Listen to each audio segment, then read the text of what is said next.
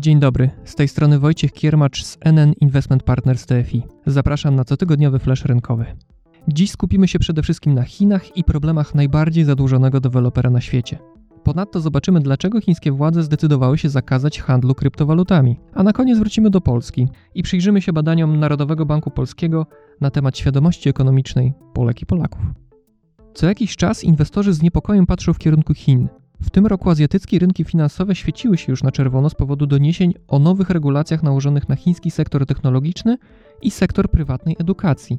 Jednak na początku ubiegłego tygodnia impuls do spadków dały wieści ze znacznie większego sektora nieruchomości. Otóż Evergrande, gigant branży deweloperskiej, poinformował, że ma problemy ze spłatą zadłużenia. Zadłużenia, które w sumie przekracza kwotę 300 miliardów dolarów. Evergrande zatrudnia 200 tysięcy pracowników, ale współpracuje z firmami, które zatrudniają w sumie kilka milionów osób. Aktualnie depozyty na jeszcze niewybudowane mieszkania wpłaciło firmie około 1,5 miliona osób. Problemy Evergrande, jak i całego chińskiego sektora nieruchomości są znane nie od dziś. Przez ostatnie kilkanaście lat branża napędzana była tanim kredytem i możliwością mocnego lewarowania działalności. To sprawiło, że chiński rynek nieruchomości przez wielu zaczął być postrzegany jak rosnąca bańka. Dość powiedzieć, że ceny za metr kwadratowy w wielu chińskich miastach, np. w Shenzhen, wzrosły do poziomów wyższych niż w Londynie. Ale sytuacja pomału się odwraca za sprawą działań chińskiego rządu, który chce spuścić nieco powietrza ze wspomnianej bańki. W ubiegłym roku wprowadził surowe wytyczne dla największych i najbardziej zadłużonych firm z branży deweloperskiej, w tym oczywiście dla Evergrande. Dalszy wzrost zadłużenia został ograniczony do 15% rocznie i to po spełnieniu trzech konkretnych warunków dotyczących wielkości długu w relacji do aktywów.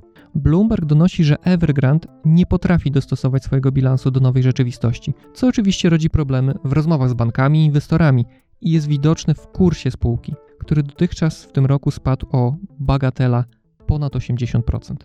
Przypadek chińskiego potentata na rynku nieruchomości pokazuje, jak skomplikowanym tworem jest gospodarka. Potencjalny upadek Evergrande i kryzys na chińskim rynku nieruchomości to zła wiadomość nie tylko dla udzielających finansowania banków czy klientów dewelopera, ale również dla liczonych w tysiącach lokalnych samorządów.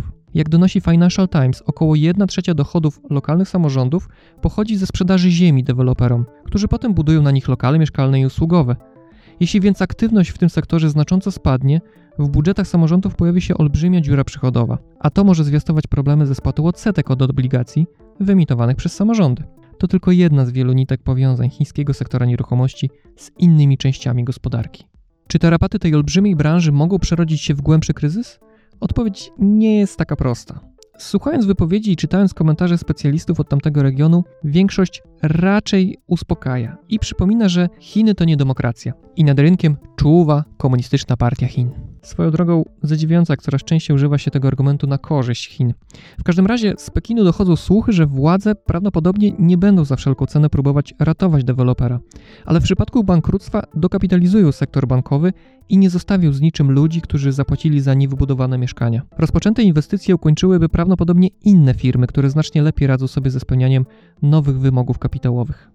Nie zmienia to jednak faktu, że problemy branży, która odpowiada za 1 trzecią chińskiego PKB, odbiją się przede wszystkim na tempie wzrostu gospodarczego państwa środka i mogą mieć również pewne przełożenie na aktywność gospodarczą na całym świecie. Przypadek Evergrande i silnie regulowanego rynku chińskiego potwierdza stare inwestycyjne prawidło żeby nie wkładać wszystkich jajek do jednego koszyka. Inwestorzy, którzy są gotowi podjąć ryzyko inwestowania na rynkach akcji, powinni wziąć pod uwagę zdywersyfikowane, globalne portfele, np. funduszy złożonych z wielu spółek z całego świata, minimalizując tym samym ryzyko negatywnego wpływu konsekwencji wydarzeń, takich jak te w państwie środka. Zmieniamy temat, ale zostajemy w Chinach.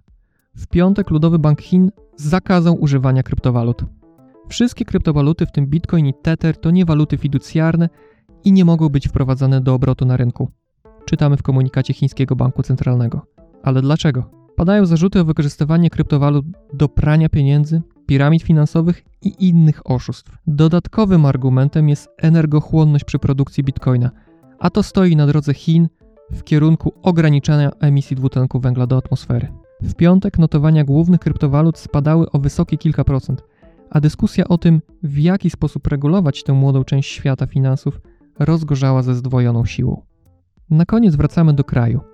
52% Polek i Polaków ma wysoką lub bardzo wysoką wiedzę o ekonomii. Przynajmniej tak wynika z najnowszej edycji badania świadomości i wiedzy ekonomicznej Polaków, opublikowanej przez Narodowy Bank Polski. W poprzednich badaniach z 2012 i 2015 roku tylko niespełna 40% badanych wskoczyło na poziom wysokiej lub bardzo wysokiej wiedzy o ekonomii. Pytania dotyczyły m.in. mechanizmu inflacji, funkcjonowania instytucji finansowych czy też oszczędzania i inwestowania. Co pocieszające, bardzo dobre wyniki testu uzyskały osoby względnie młode, od 25 do 44 lat. Co ciekawe, pomimo zaskakująco dobrych wyników w teście, Polacy sami sobie wystawili znacznie gorszą ocenę świadomości ekonomicznej. Tylko 8% ankietowanych zadeklarowało, że ma wysoką wiedzę w tej dziedzinie. Aż 45% oceniło swoją znajomość ekonomii i finansów jako średnią.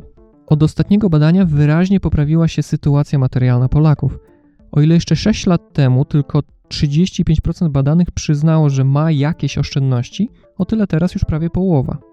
W 2015 roku tylko 8% deklarowało, że regularnie oszczędza lub inwestuje pewną sumę pieniędzy, a teraz robi tak dwukrotnie więcej osób. Wciąż jednak najpopularniejszym produktem oszczędnościowym są lokaty bankowe i rachunki oszczędnościowe, podczas gdy produkty inwestycyjne o wyższym ryzyku, ale potencjalnie wyższym zwrocie są praktycznie poza radarem badanych. I to pomimo coraz wyższej inflacji prawie zerowych stóp procentowych. Jak widać, wciąż dużo jest do zrobienia w kwestii przeniesienia wiedzy teoretycznej na grunt codziennych decyzji związanych z domowymi finansami. To wszystko w dzisiejszym flaszu rynkowym. Do usłyszenia za tydzień.